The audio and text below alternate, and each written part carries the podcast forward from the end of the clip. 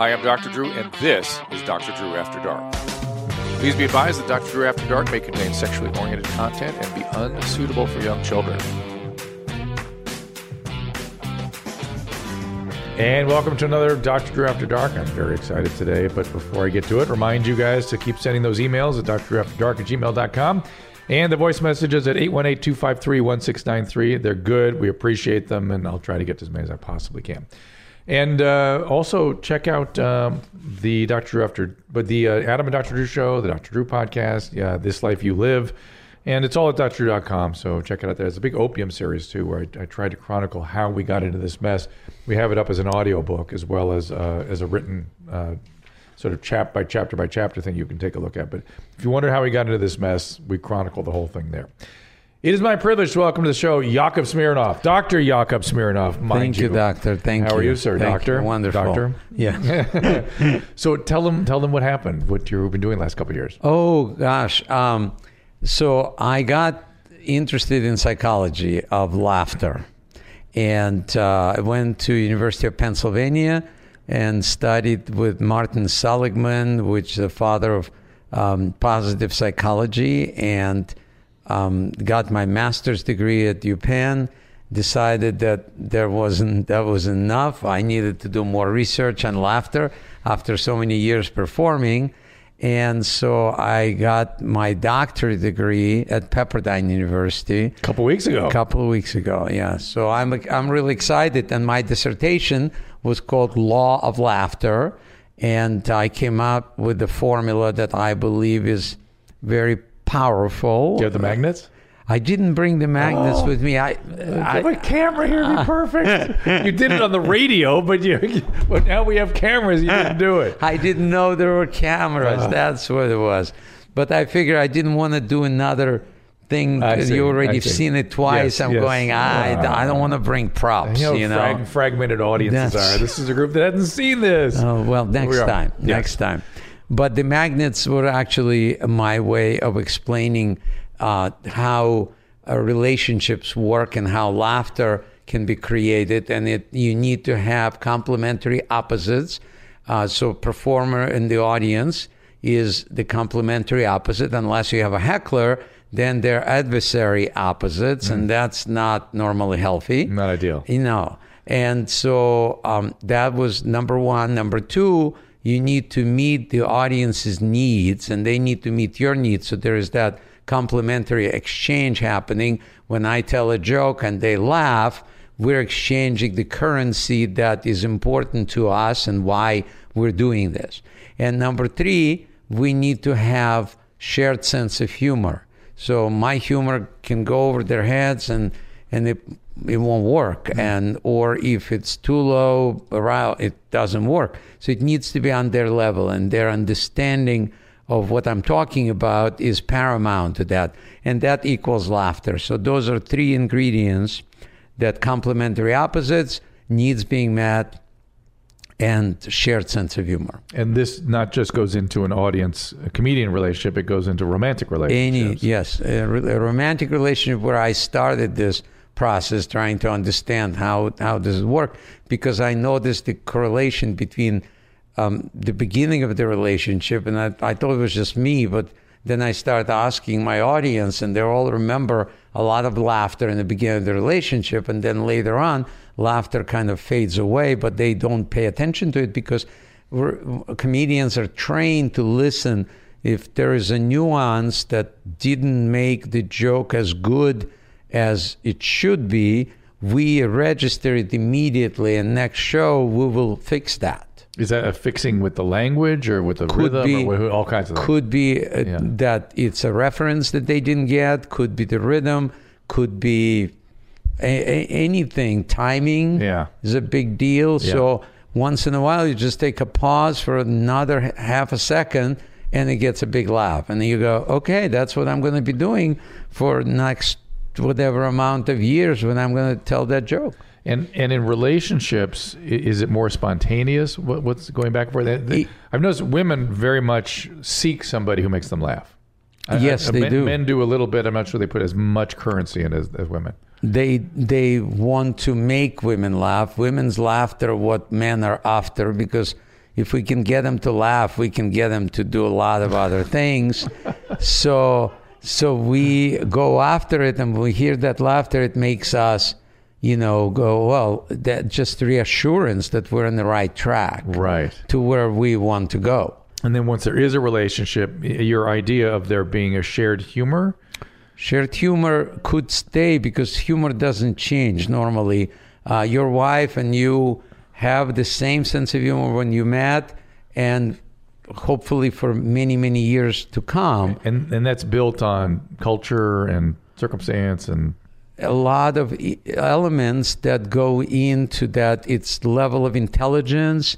Um, there is level of references. There are many different things, but that creates that humor that is shared. And when you find that person, you literally, I mean, it's like I tell in my my show, I say that dating, you know, people when you start dating, they say there's plenty of fish in the sea, but also there are sharks and there are piranhas, Right. and you don't want to end up with crabs.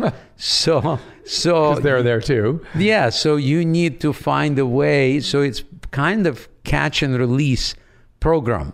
Uh, so you're dating somebody, and the first date, I asked this question over four and a half million people in my uh, theater in Branson, Missouri, and I asked him how many of you would go on the second date if you didn't have laughter on the first date, and silence, no one. And I'm I'm saying you realize that you were picking your partner based on whether there's laughter or not. If I think women realize it. I don't think men do. I think men, if they didn't get a laugh from a woman, they're probably going to be concerned about doing that again. I, I agree. I agree. But I'm, I'm not sure they would frame it quite the same way. Probably Uh, not. Unless somebody asked them to frame it that way. Correct. Yeah. Yeah. They don't necessarily pay attention to it, but they feel it if it's not there. Yes. Right. Exactly. Yeah. So you grew up where? Grew up in the former Soviet Union. Where? I grew up in Odessa on the Black Sea.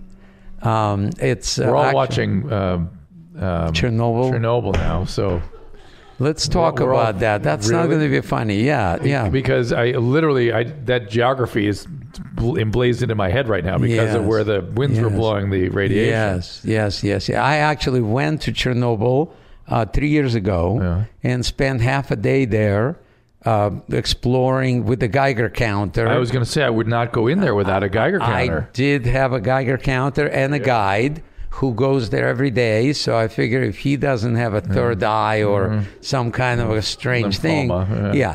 Then, then, uh, and it seemed like he's a young guy, so he would not jeopardize his virility. But who knows? For Mm. Yeah. a buck, Yeah. so I went and I figured, well, let's give it a try. So the radiation level was in where we were going, similar to what it's like in Kiev, which is Uh, there is radiation all over, but it's just very, very, very small dose. Hmm. If we're in the airplane, it's higher. When you're in the dentist office, obviously they take X-rays, it's higher. So we get enough of that.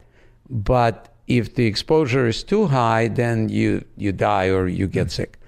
Um, so I was very very careful, but it was fascinating because it was kind of like watching um, collapse of the Soviet Union in slow motion in that city because it just they tried to cover everything up, they couldn't get away with it.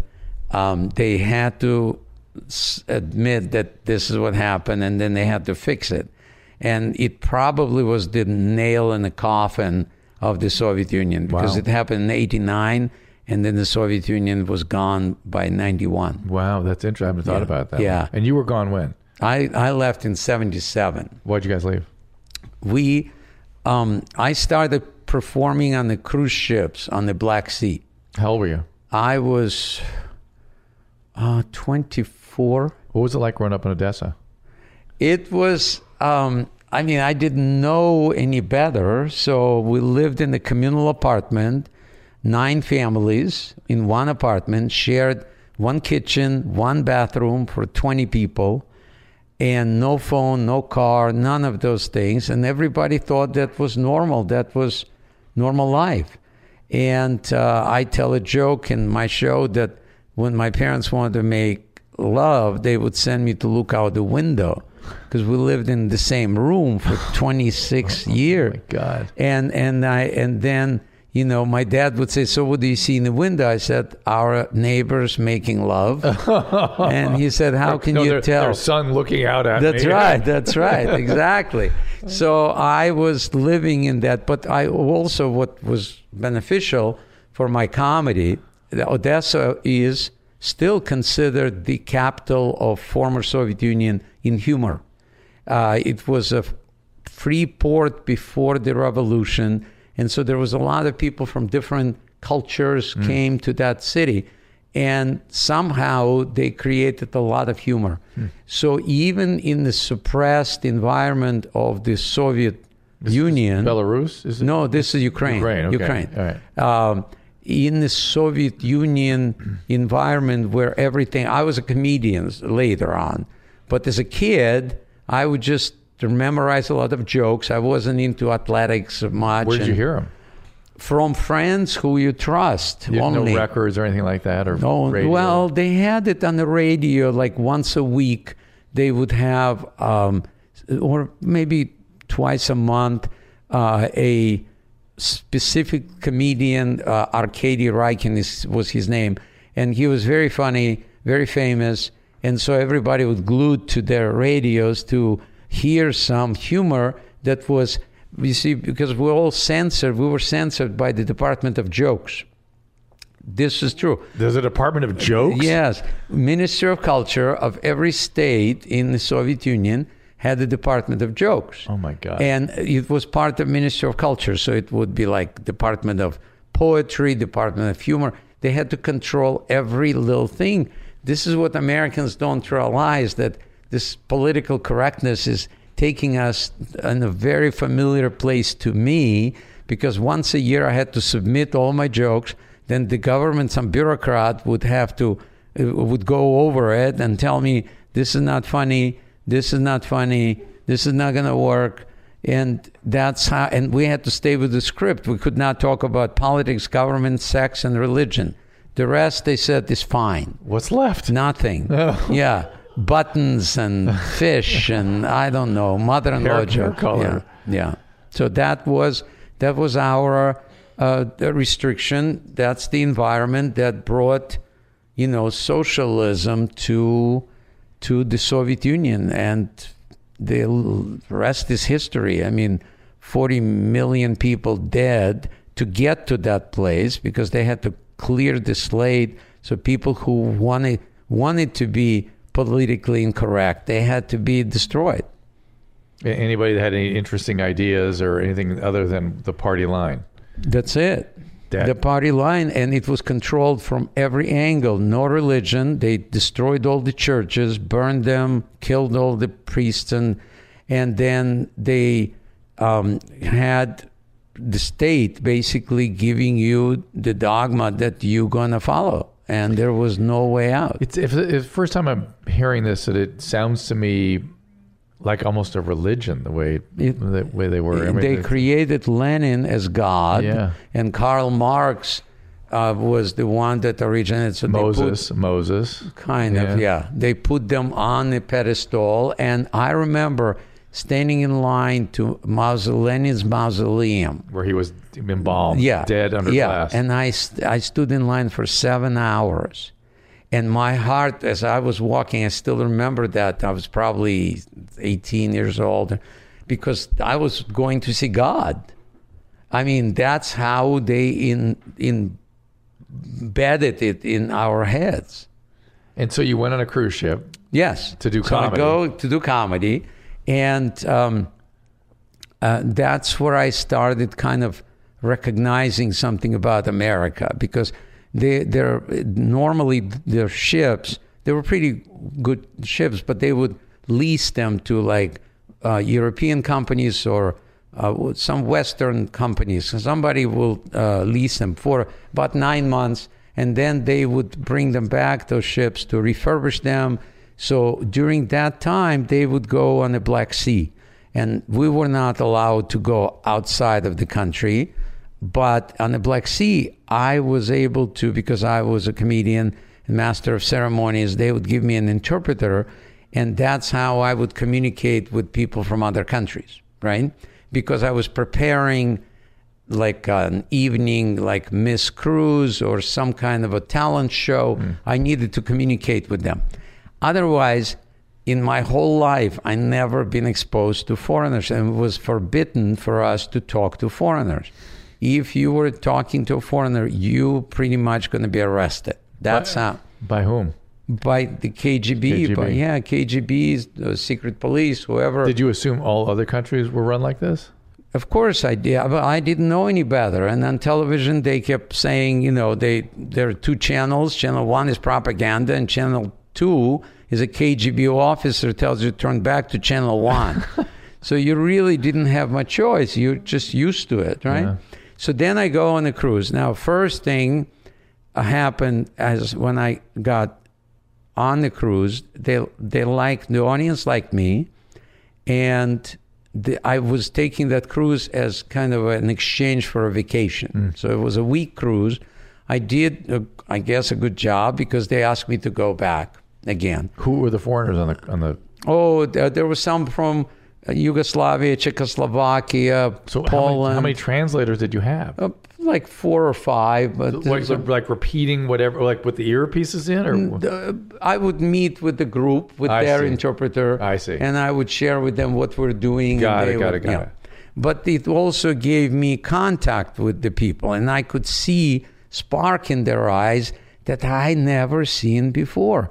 This is so bizarre. I, these people are happy. They're smiling. They're ha- dancing. They're having. They're taking pictures. Soviets are like so suppressed, and they're looking around and not not sh- sure who's going to get them.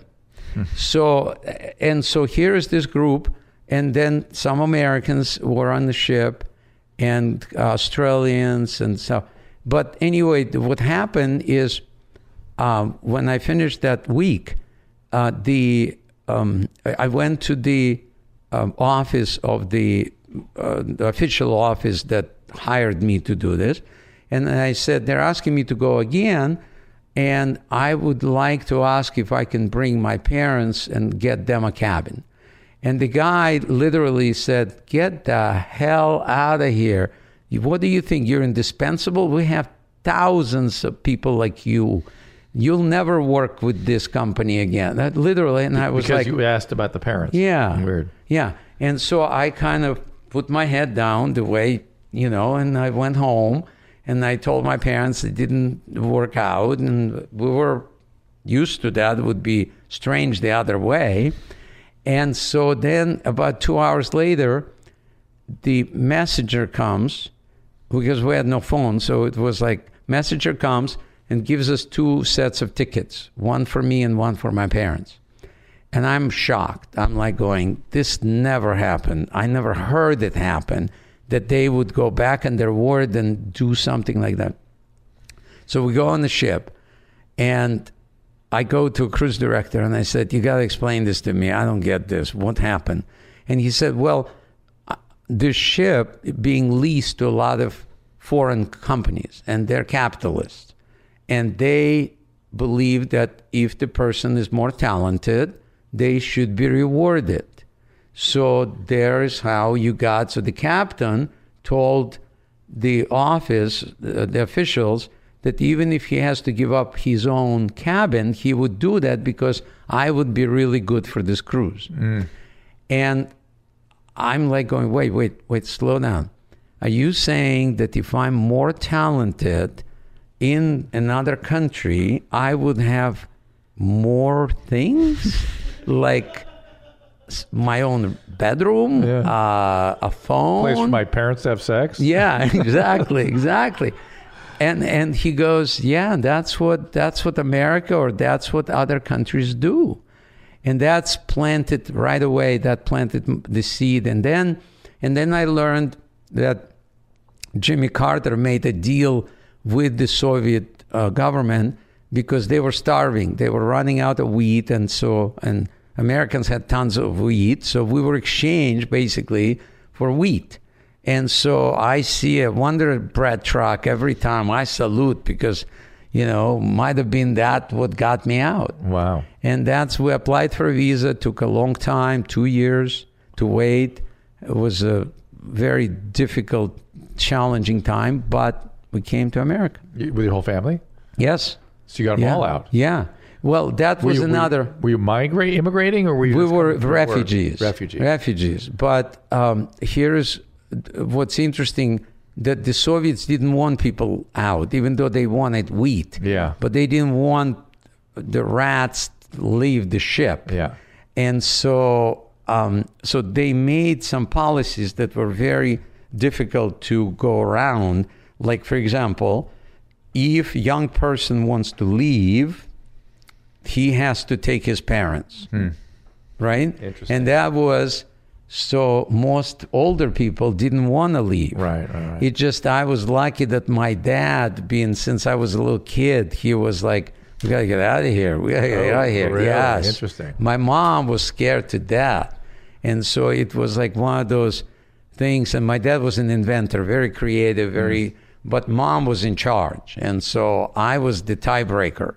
and so when I came from one of these cruises, I said, "We gotta go.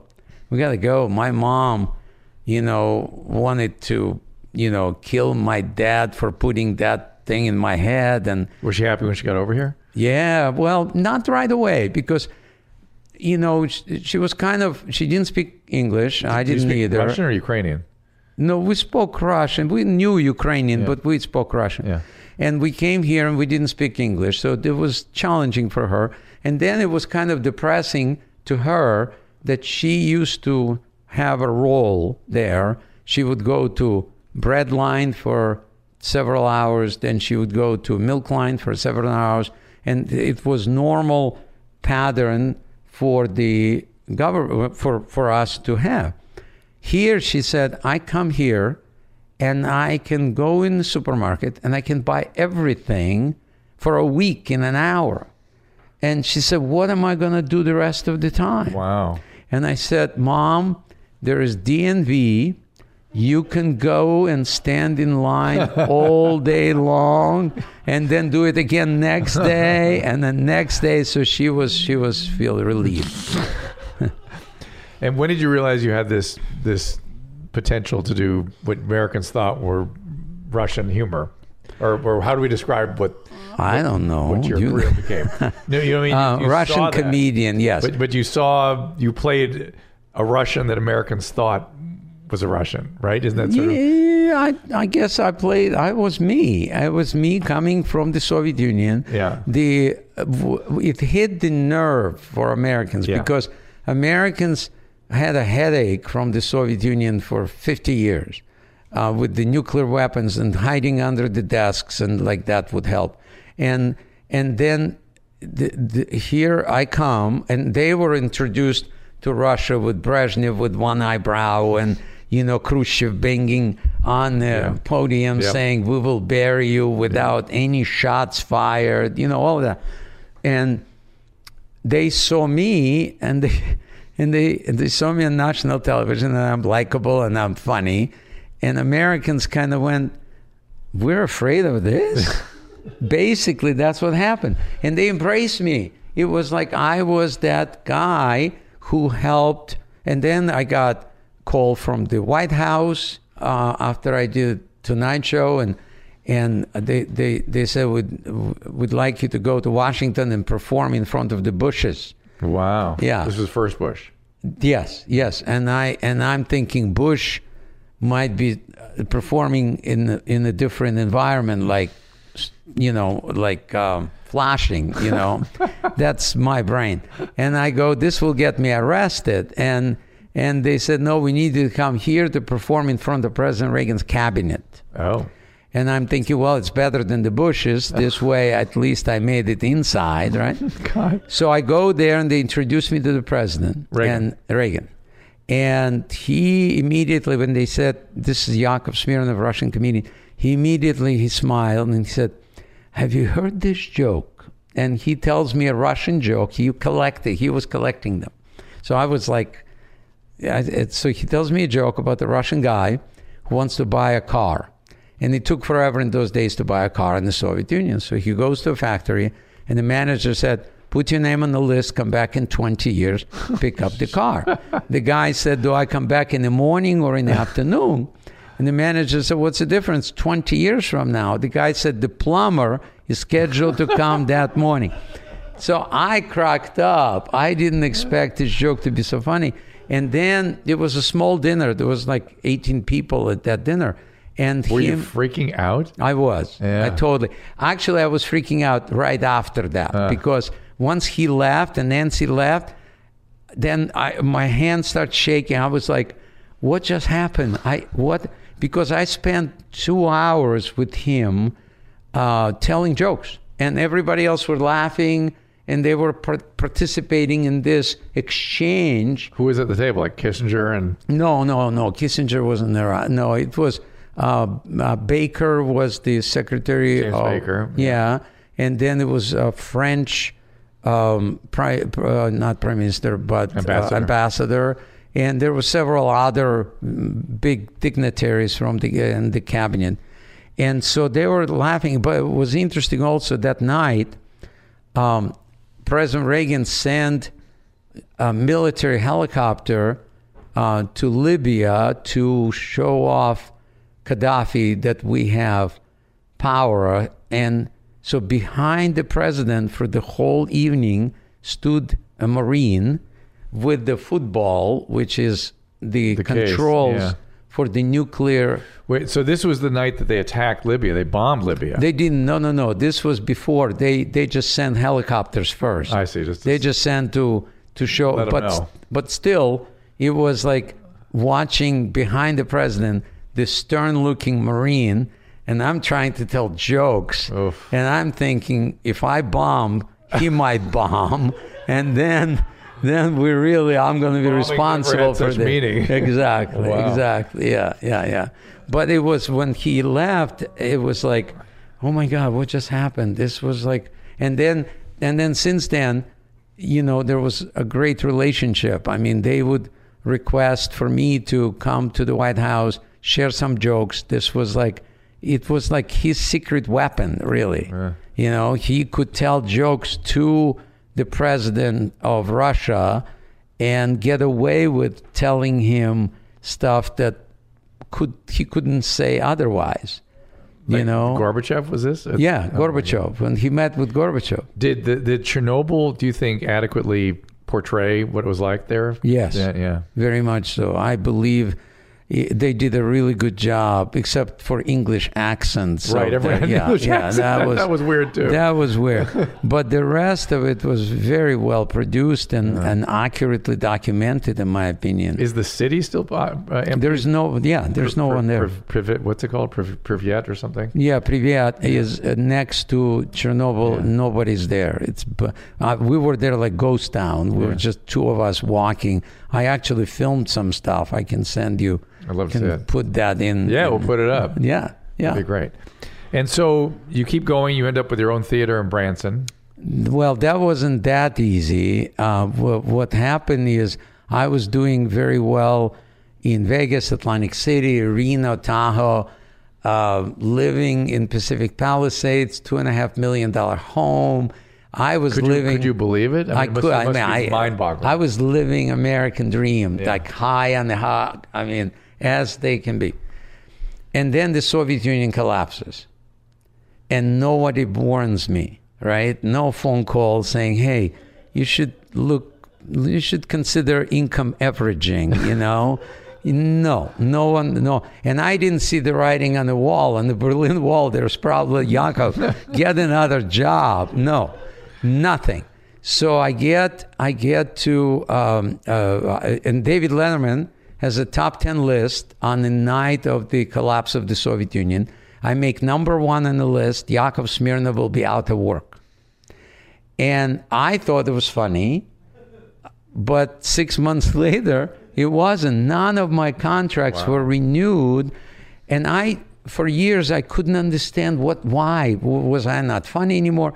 Well, what happened is I was like the aspirin from a headache. Mm. Once you're done with a headache, You don't need aspirin. Right, right, right. So I was kind of put on a shelf and I couldn't get a job. Literally, clubs, even no no casinos, clubs would not hire me. So I started looking for a place where they did not know that the Soviet Union collapsed. That's how I ended up in Branson, Missouri. Oh, oh my gosh. They still don't know. They still don't know. No, and I'm not telling. Did you did you know that that was a region you could head into where people would show up? I had no, literally, I had One of the Osmond brothers tell you to show up there. Actually, Willie Nelson did. Willie Nelson. Willie Nelson did. Between smoking the pops, which is right? not, which is Very- rare, rare yeah. to catch a breath. exactly, exactly, exactly. So I, he invited me um, because my agent was like going, I, I don't have any work for you, but Willie Nelson has this Farm Aid c- concert, and he, would like you to be a co-host. So maybe you should go there. And I said, Well, I don't have any other place to go. Yeah, I'll go not? there. And I'm thinking, who would know me in Ames, Iowa?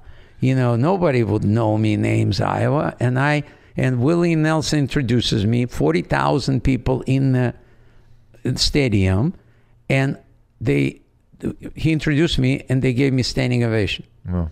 I'm like, you serious? This is hmm. and I couldn't believe it. So I guess television helped. Yeah. And so I told them, you know, I said, I know nothing about farming. You know, I had one experience on a farm in America. The guy played practical joke on me. He let me milk his bull. and I learned something. You milk this animal once, you have a friend for life. and they just loved it. And so that's, and then after the, um, the Farm Aid concert, Willie um, invited me to his trailer, and I, I just have to like go, whoo, Yeah, yeah, yeah. yeah. And he goes, It's that, that trailer you took all over the country. Probably, Same yeah, one, same yeah. one, yeah. And so he was saying, "Hey, kid, I think you'll do well in Branson." Wow. He was in Branson during that time, and they didn't really care for him because he smokes and Uh. he wasn't signing autographs, and he was just kind of a rebel for that community. Uh. And but he said, "But I think you'll fit right in," and I did. And How- it how long were you there great. for? Huh? How long were you there for? Twenty years. Wow. Yeah. And then then you left it, or I actually still own a theater. It's a 2,000 seat theater. Um, there's other entertainers like Acrobats of China, other. but but what what led to you going to get the PhD and the masters? I started with my divorce. I uh-huh. needed to figure out uh-huh. what happened because, and, and then I noticed the correlation between laughter and happiness and relationship, how laughter can be a gauge.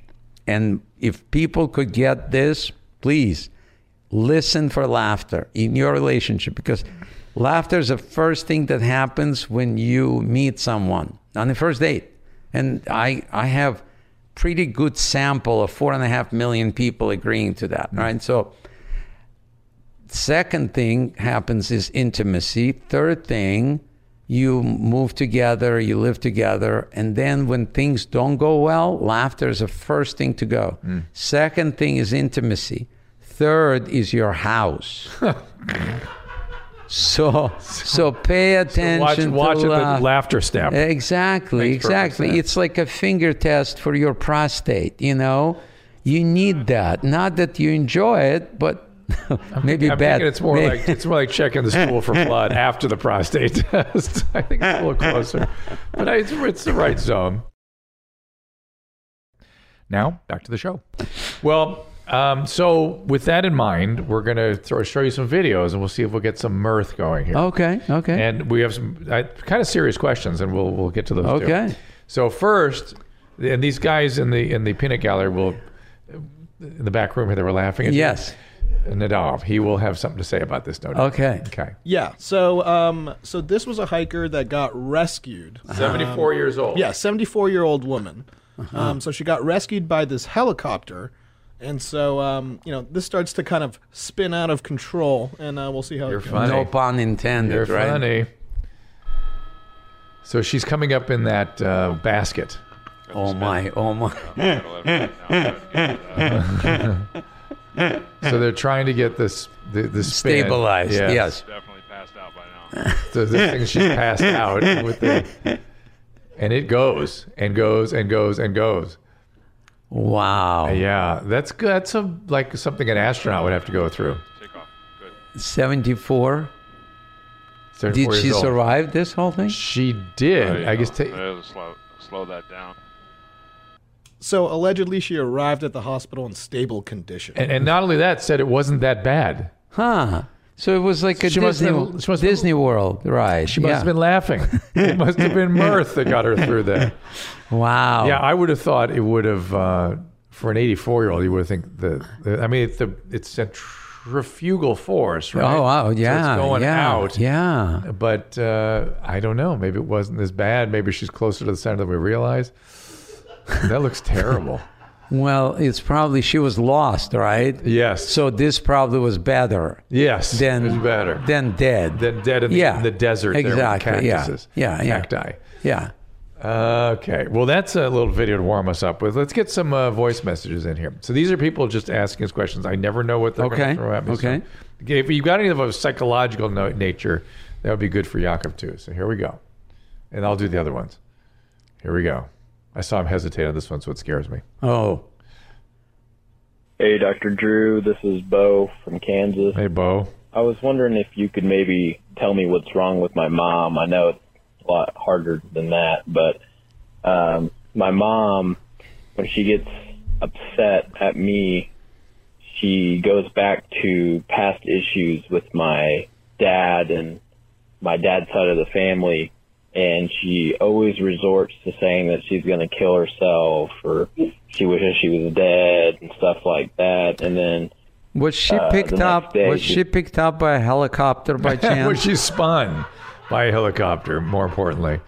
Yes, good question. like that, and then uh, the next day she's completely fine, and then one little thing will happen, like me posting a picture of my dad and grandpa for Father's Day will trigger her, and she goes back to living in the past and saying that she wants to die again. Uh, really need your help here, Dr. Drew. She's driving me crazy. Thank you. All right, it's a great question. That's a very serious question, right? yeah. Yeah. So she has, and you've studied psychology, mm-hmm. so she has some pain left over from that relationship loss. Mm-hmm. Uh, he is a living representation of that, whatever it is she lost, right? So she mm-hmm. gets triggered.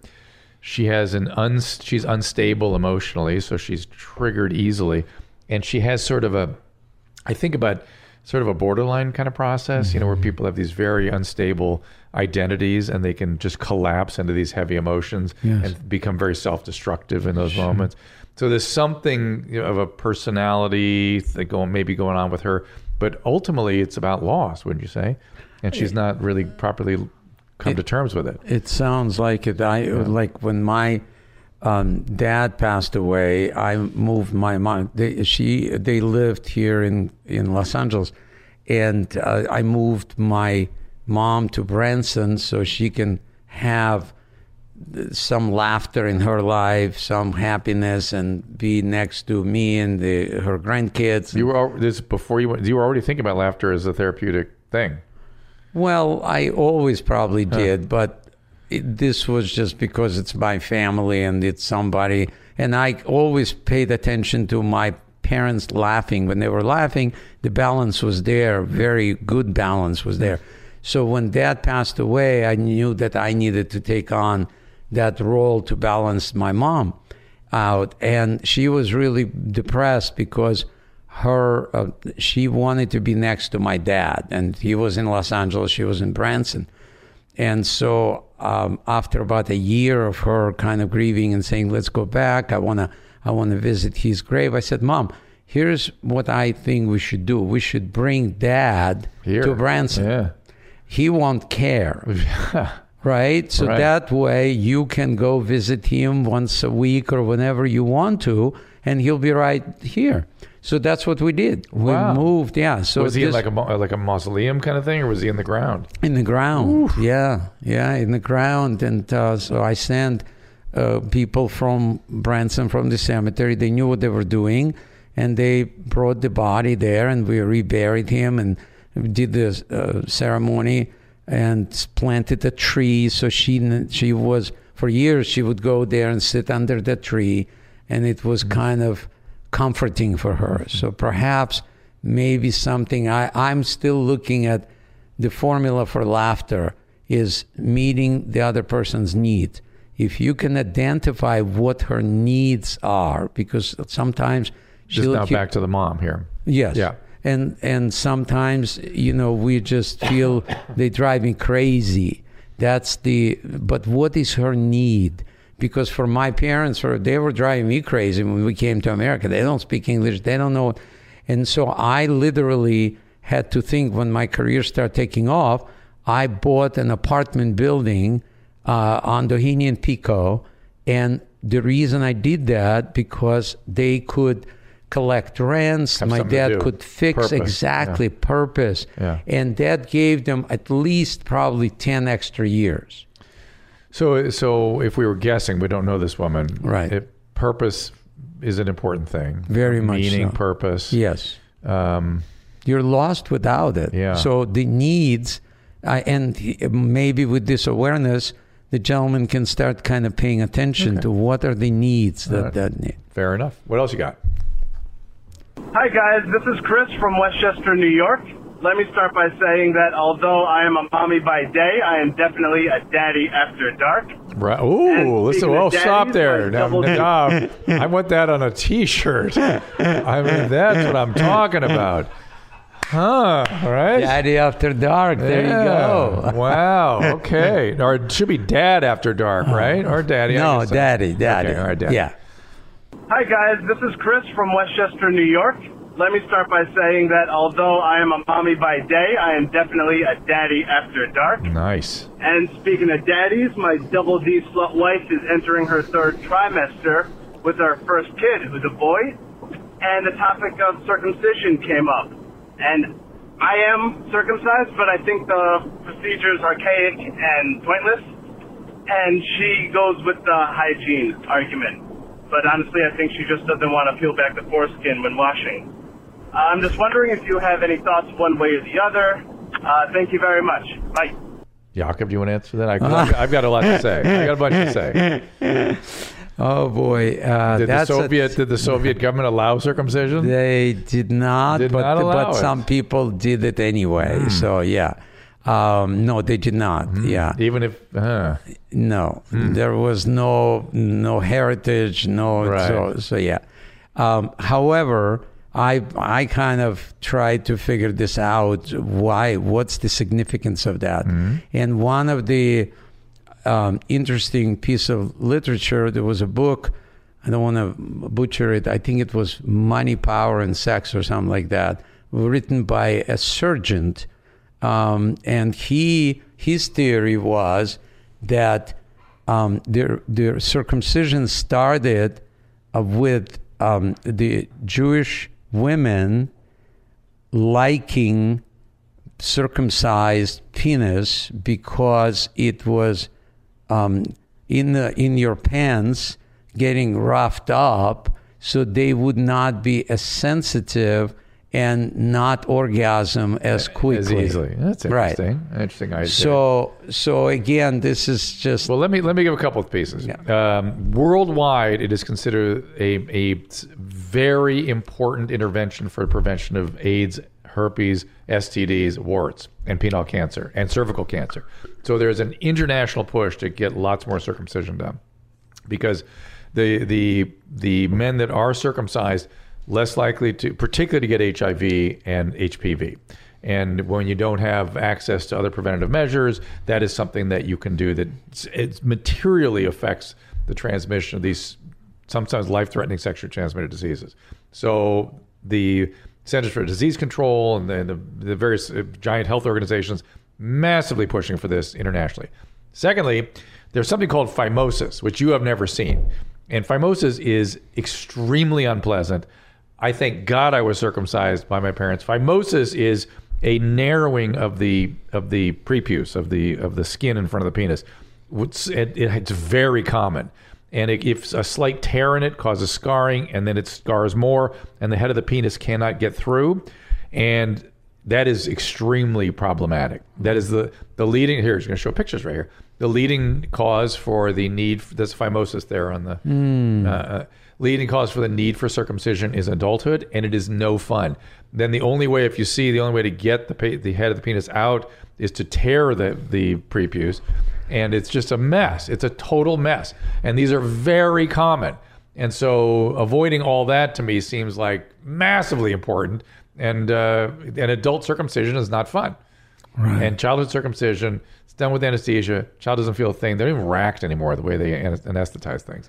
So, come on now. When you said that this is going to be traumatizing, This whole did- experience. That's right. Watch out for your phimosis. Don't want you getting any phimosis because the Soviets were, were so difficult with you. you. Got any other voice messages there for us? What's up? This is Lenny. I don't know if balls are supposed to be this sensitive, but man, the term when chicks say don't, you know, in those porn videos, don't leave out the balls, don't forget the balls. You can leave mine out because I don't know, man. I got something going where it's not even slightly enjoyable. These chicks, you know, touch them a little too aggressively. Even just a little bit is just too too much. So I feel for you. I you. don't know. I I've do checked too. them out. I definitely have, uh, you know, some kind of lump on both sides, but I think that just might be the epididymis. Might be, The only reason yep. I know that is because I ripped mine off when I was younger. What? all the way. So I was just wondering. I know, want to hear that the- story. He ripped they go- off his epididymis. That mean he had to tear his testy out of the scrotum and tear off the top part of it. Oh man, that's that's the kind of thing. What? Getting, uh, I don't know if he's going to tell us or not, but that's the kind of thing people get from like falling on their bike uh, handlebars and things like that. Yeah, or firecracker accident or No, something. no, it's really it's it's like you had to come down hard. ah, got it. Go I ahead. was just wondering, you know, I feel the string that goes down connects to each ball, but it's really, really sensitive, almost painful. So I'm just curious as to if this is normal or if I should hit up my doctor. So thank Uh, you. It's okay. I'm guessing it has something to do with the residual trauma from you tearing off your epididymis, which is extraordinary. Um, I on Loveline once, a guy called in and said that he had a bike accident. He rode behind a um, like a big billboard, and he there was blood, and he looked in, and his testicle had fallen out of the scrotum, pushed it back in, and um, went about his business. Didn't want to tell his parents; he was too afraid. Now, This is the male brain. Wow. It'll get wow. better if it doesn't Yeah, kill nobody me. will know. Yeah, If it yeah, doesn't kill nobody. me, I'm- it's I'll be all like right. Chernobyl, right? Chernobyl. Yeah, That, yeah. is- that was absolutely his personal Chernobyl, for sure. That was Chernobyl. So, um, so anyway, I, I, I would advise you get that looked at just because you have had surgery and you're having sensitivity and stuff like that. But a lot of guys are very sensitive, so good on you.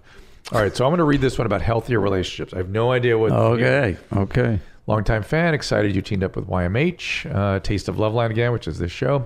Don't know what you did right to deserve cool guys like you and Tom. I was raised uh, by a single mother. I have a history of addiction and mental illness in my family, uh, bipolar disorder. Lucky for me, I have no interest in drugs or alcohol, so he didn't get the gene. The only mental illness I suffer from is high functioning generalizing anxiety. However, more noticeably, I've got some attachment issues to work on. He um, been trying to grow out of codependent, people pleasing habits, right? I often find myself in abusive relationships with narcissists. Hmm. Interesting. Hmm. Give all my time and money and affection waiting on these men. This is a woman. I'm super independent when it comes to work and money, but there's something missing that keeps me with these men that just use and abuse me. Any hmm. advice? Okay, so um, probably she had a narcissistic parent and probably dad, and that has her sort of love map is the attachment to somebody like that. And um, you can do two things, in my humble opinion. One is to, whenever you are super attracted to a guy, we're, we're perfect instruments with our attractions. Our, our attractions are just absolutely perfect. If you have a trauma in your childhood and it puts you into a pattern of re- repeating that trauma with your relationships, you'll do it every time. We're perfect. And it, causes us to be attracted to these people. And so, what we always tell people is if you feel lightning bolts, that's another narcissist. I don't know. I don't care if it's a narcissist that doesn't look like a narcissist. If you feel lightning bolts and that's been your pattern, what we just read here, it's another one. Think butterflies, not lightning bolts. In other words, go for guys that are not quite so alluring. They'll still be kind of narcissistic, but they may not be that that brand of narcissist that is abusive to you, which is what you seem to have intense attraction for. It's this really kind of love addiction. Also, you might want to read. She's a reader. Might want to read Pia Mellody's book, "Overcoming Love Addiction." I think it's called.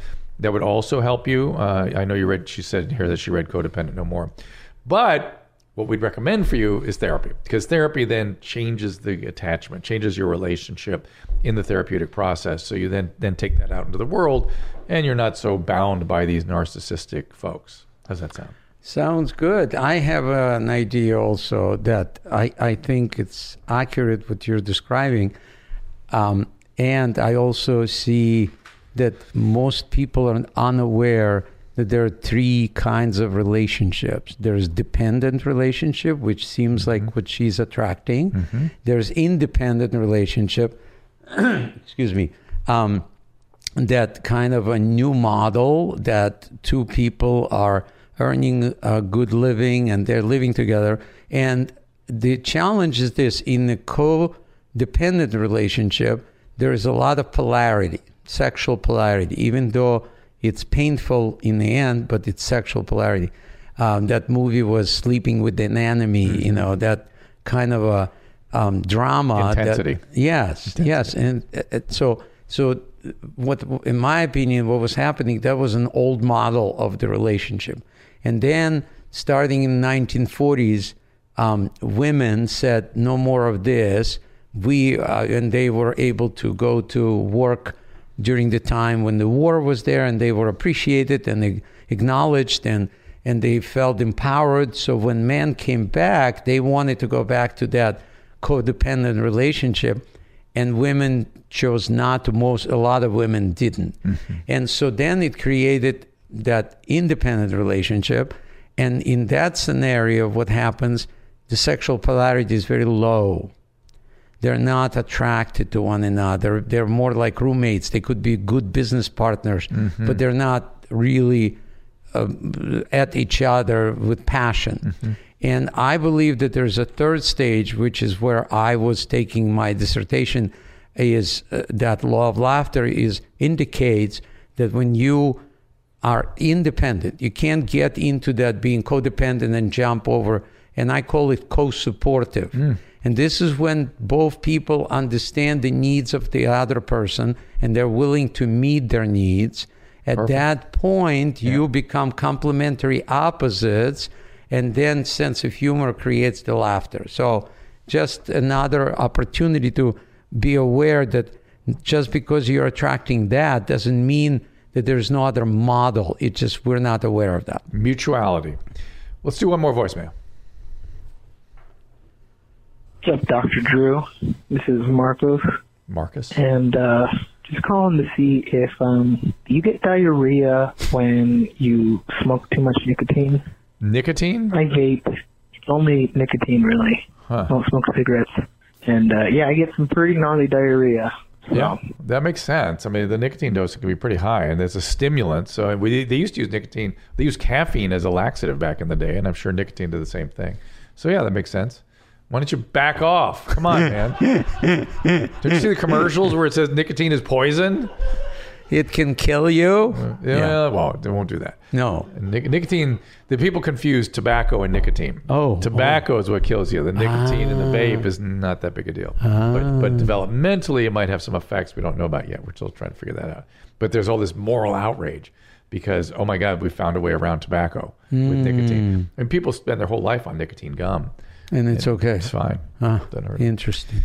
Well- I wonder if you getting circumcision while you're smoking, Vaping? and, yeah, And yeah, having diarrhea? I don't think yeah, that's a good no. combination. It's just guessing. Yeah, just a thought. So, where can people see you? What What do you want people to know? Where, where I, I want you? uh, here's here's what my social media people saying that you need to get more followers on Twitter. Now I left the Soviet Union because I didn't want to be followed. No, I get that, yes, I didn't. yes. And now I'm saying, please follow me. Yes. It's Yakov underscore Smirnoff on Twitter. There you go. There you go. Please follow Yakov. You won't be sorry. And you, you putting up jokes there? You're going to keep me enter- uh, entertained? Yeah, good. absolutely. All right. I, I don't think I'm following you. Let me see. Am I? Right now, I'm going to make an effort Yes, Yakov underscore. Smirnoff. At At, let's get this. Yakov. There it is. Follow. This is you, right? Yeah. All right. Yeah, awesome. Still with yeah, I American got flags one, all over I the got place. Got one follower. Yay. Done. what a country. All right. Yes.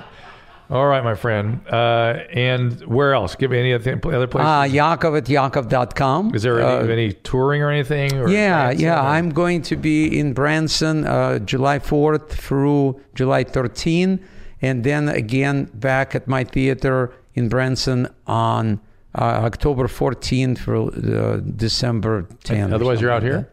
I'm here. Yeah, I'm doing comedy store regularly and on Friday nights. Well, I that's do it just to keep in shape. Yeah. And uh, I do some touring, but not a lot. So I'm. if- I was studying. I was getting my doctorate degree. I so know. now uh, I'm I'm kind of interested in doing more uh, lectures uh, on the socialism. I call it ghost of socialism, past, present, and future. Ooh. Yeah. Have, And I'm doing one first one uh, this um, Wednesday uh, at Santa Monica College. Um, 100 people in. Uh, you should know- record it Yeah, I will. A, as a podcast. Yeah, yeah, I will. I I, I- definitely. I would love to listen to that. it it will be happening, and, and there's a lot of interest about this because I'm in a unique position that I live there, and when I watch Yeah. like Chernobyl, I go, I know what happened. And the craziness is, everyone today goes, "Oh, and we'll do it differently." No. that's, that's always what history has taught us. People say that. because it's human nature we're going to.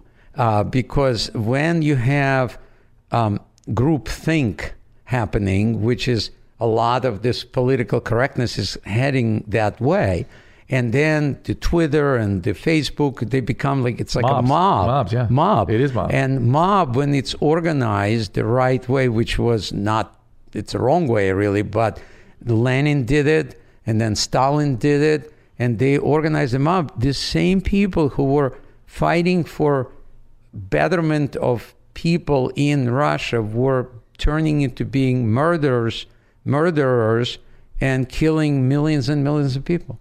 And it's always in the name of in betterment of human race. And it, you know, then the the what's the word? The balance? Well, no, what the Hegel always talked about the ant, antithesis was a synthesis, antithesis, sort of conflict was labor and and uh, management, right? That was sort of Yes, their yes. control. Now it is white empowerment versus everybody else.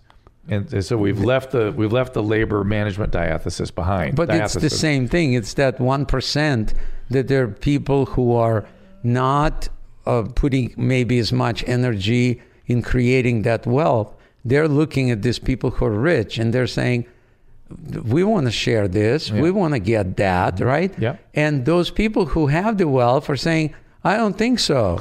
I, those are that's our money, and you know, and so the only way to do it, you have That's to. the same thing that was going on in Russia, right? That's what happened. yeah. The czars had the, all the Yeah, power that's and the money, and then the people didn't have anything. Yeah. And then when Lenin organized them and got from Germany weapons, they destroyed the czars. They destroyed the country for years. And anybody who had a little bit more, we're talking about if these people had a piece of land with a pig on it or whatever, they were the bourgeois. They were supposed to be killed by people who didn't have that Right. and that's how it And so spread. how how could it be done right? I think that this society is the best so far in terms of keeping that balance of left, keeping the right from going too far and destroying all the environment and and uh, global uh, warming and all of that. And then the right is there to say, guys, you're going, you're you're going to kill us. It's like driving on this um, cliff where you have on one side and the other side abyss, and and this could happen on either side. So having Keep the balance. keep the saying. balance. Is that and be the point what- of your talk? Pretty much so. Pretty much so because you you can this country it just we stop talking to each other. Hmm. And because there is no conversation, we can't find a rational way to say, okay, how do we really solve this productively? So maybe people should be retrained. There, everybody's worried about the truck drivers that are not going to have jobs. Well, this is the time to think about this. How can we retrain them so they can be productive, creative people, which made America what it used to be? Uh, is a producer, and then we became consumers, and the only people going to produce is Chinese. Well, we'll look for that socialism, past, present, and future. Yes. And I thank you for being here, my friend. pleasure. And uh, we'll see you again soon. And we all thank you as well. Didn't thought we were, didn't we were going to get into politics, but here we are. Why not? It's after dark. Ah, wait, but it was right after circumcision, so yeah, you're fine. right. It's after Yes, yeah. phimosis and Yes, yeah. Somehow socialism, phimosis, they're sort of in the same, same, same breath. We'll, we'll see you next time.